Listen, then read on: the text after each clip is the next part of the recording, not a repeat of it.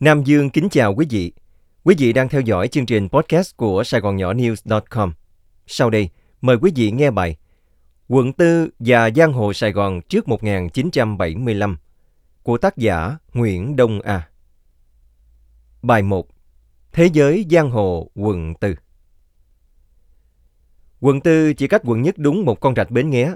Qua cầu Camet hoặc cầu Ông Lãnh là cả hai thế giới khác biệt trái ngược nhau hoàn toàn – từ quận nhất xa qua tráng lệ với những đường phố rộng lớn, những tòa nhà cao tầng bề thế, nhưng chỉ cần phóng tầm mắt về phía nam, người ta đã thấy cả một sự khác biệt. Sự nghèo khó, bần hàn và tối tăm.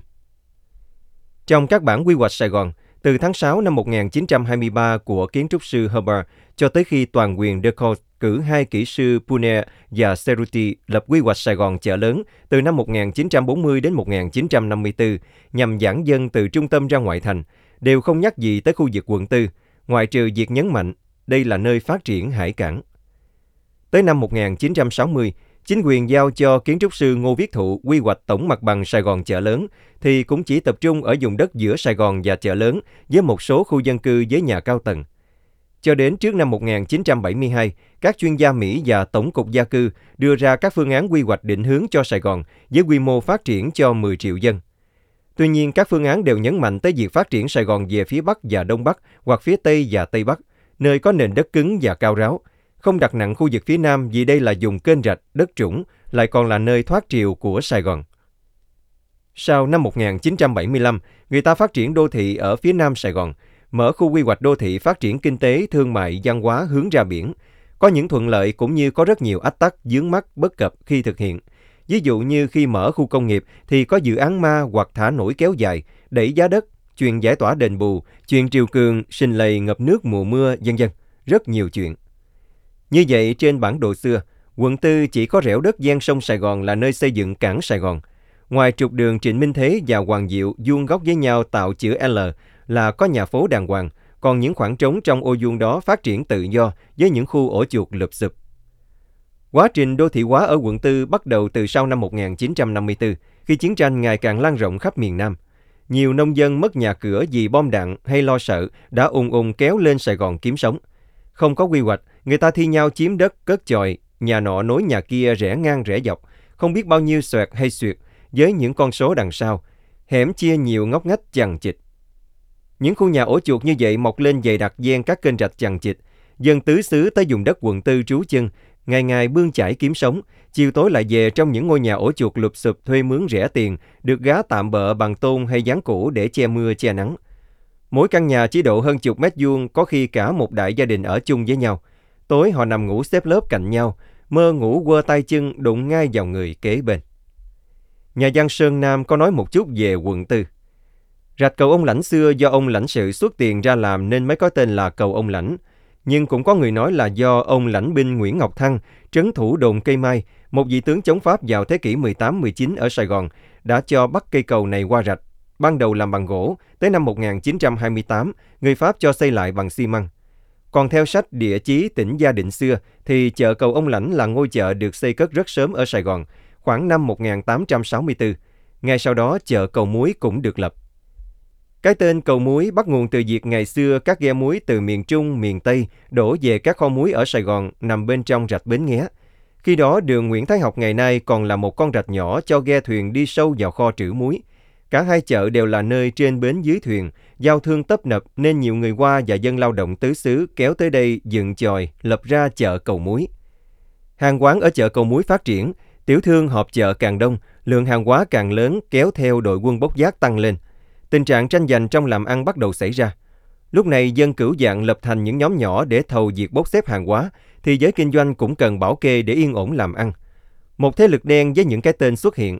Từ đó chuyện đâm chém giữa các băng nhóm giang hồ tranh giành địa bàn diễn ra. Người làm ăn cũng phải trở nên dữ dằn để có thể tồn tại ở khu vực khốc liệt này. Sau này rạch cầu muối đã bị lấp để xây đại lộ Kitchener là đường lò heo, bởi khu này xa xưa có lò mổ heo, sau đó tên đường là Nguyễn Thái Học. Chợ cầu muối đã không còn gần với bến sông nữa bởi rạch đã lấp. Dân tứ xứ lại tới dựng chòi trên khu vực sình lầy này để ở. Từ những năm 1950-1965, chợ cầu muối được ví như bến Thượng Hải ở Việt Nam. Trước năm 1975 và sau đó cho đến năm 2003, Chợ Cầu Muối nằm ở góc phía bắc đường Cô Giang và Nguyễn Thái Học ngày nay. Chợ Cầu Muối về sau này từng rơi vào tay trùm Nguyễn Văn Minh, tức Minh Cầu Muối. Minh đã xây dựng một đế chế cai quản với cả trăm đàn em, vừa bảo kê hoạt động kinh doanh của các chủ hàng, vừa điều binh khiển tướng đội quân giác, lái xe chở hàng. Nội quy mà Minh Cầu Muối đưa ra, đôi bên cùng có lợi, sạp hàng tồn tại thì chúng ta tồn tại. Sau năm 1975, nhiều vùng đất giữ ở Sài Gòn bị xóa sổ, nhưng rồi một ông trùm mới nổi lên ở chợ cầu muối là Châu Phát Lai Em, một đàn em của Nam Cam. Ông trùm này ép các chủ hàng tiểu thương cho nhóm đàn em của mình thầu việc bốc xếp và nộp tiền bảo kê hàng tháng. Nhưng dần dần các băng nhóm giang hồ không còn có thể dùng luật ngầm để hưởng lợi từ tiểu thương. Họ bị bắt, đưa đi cải tạo, mọi thứ thay đổi. Tới năm 2003, chợ cầu muối dời ra Thủ Đức. Thực ra, khi xưa, khu vực chợ cầu muối và chợ cầu ông lãnh nằm trong vùng ba chợ ở Sài Gòn. Vùng này trước kia còn có khu bán đồ khô tạp hóa, bị hỏa hoạn cháy rụi. Chính quyền lúc đó cho xây lại thành một chợ có tên chợ cháy. Do đó mà dân ở nơi này được gọi là dân ba chợ. Ba chợ khi ấy là một xóm náo nhiệt nhất Sài Gòn xưa. Chợ này chỉ cách chợ kia chừng vài trăm mét. Đó là chợ cầu ông lãnh, chợ cầu muối và chợ cháy. Hàng hóa từ các tỉnh đưa về đây hoặc từ đây đưa đi các tỉnh thường là vào ban đêm. Người tập trung buôn bán đến cả ngàn, riêng phu khuân giác cũng đông tới hai ba trăm người. Tính từ năm thành lập 1875 tới năm giải tỏa, xóm ba chợ xưa hiện hữu, kinh doanh buôn bán liên tục được ít nhất 128 năm. Người ta còn kể rằng vụ cháy ở chợ cầu muối gần cầu ông lãnh năm 1971, sở cứu hỏa phải điều động hơn 10 xe chữa cháy tới. Nhưng vì lúc đó chợ đang rất đông, nhà cửa chằng chịt, san sát nhau nên rất khó vào, phải truyền tin gấp xuống biên hòa nhờ không quân hỗ trợ. Trực thăng và máy bay CH-47 Chinook đã cất cánh về Sài Gòn chữa cháy kịp thời nên chỉ thiệt hại về vật chất, không có thương vong. Sau năm 1975, với việc đô thị hóa, nhiều hộ dân đã bán nhà dời đi nơi khác.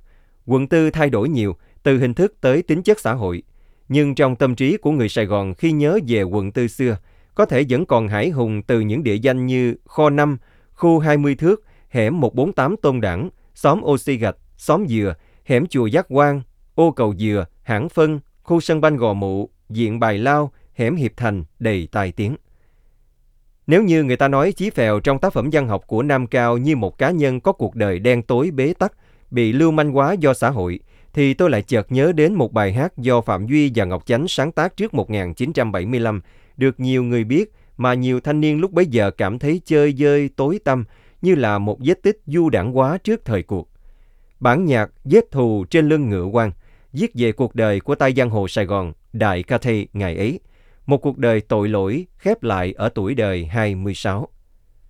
Ngựa quan về tới bến sông rồi, cởi mở lòng ra với cõi đời, nhưng đời làm ngựa quan chết gục, và trên lưng nó, ôi, còn in những vết thù.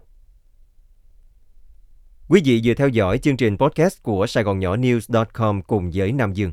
Mời quý vị đón nghe chương trình sau.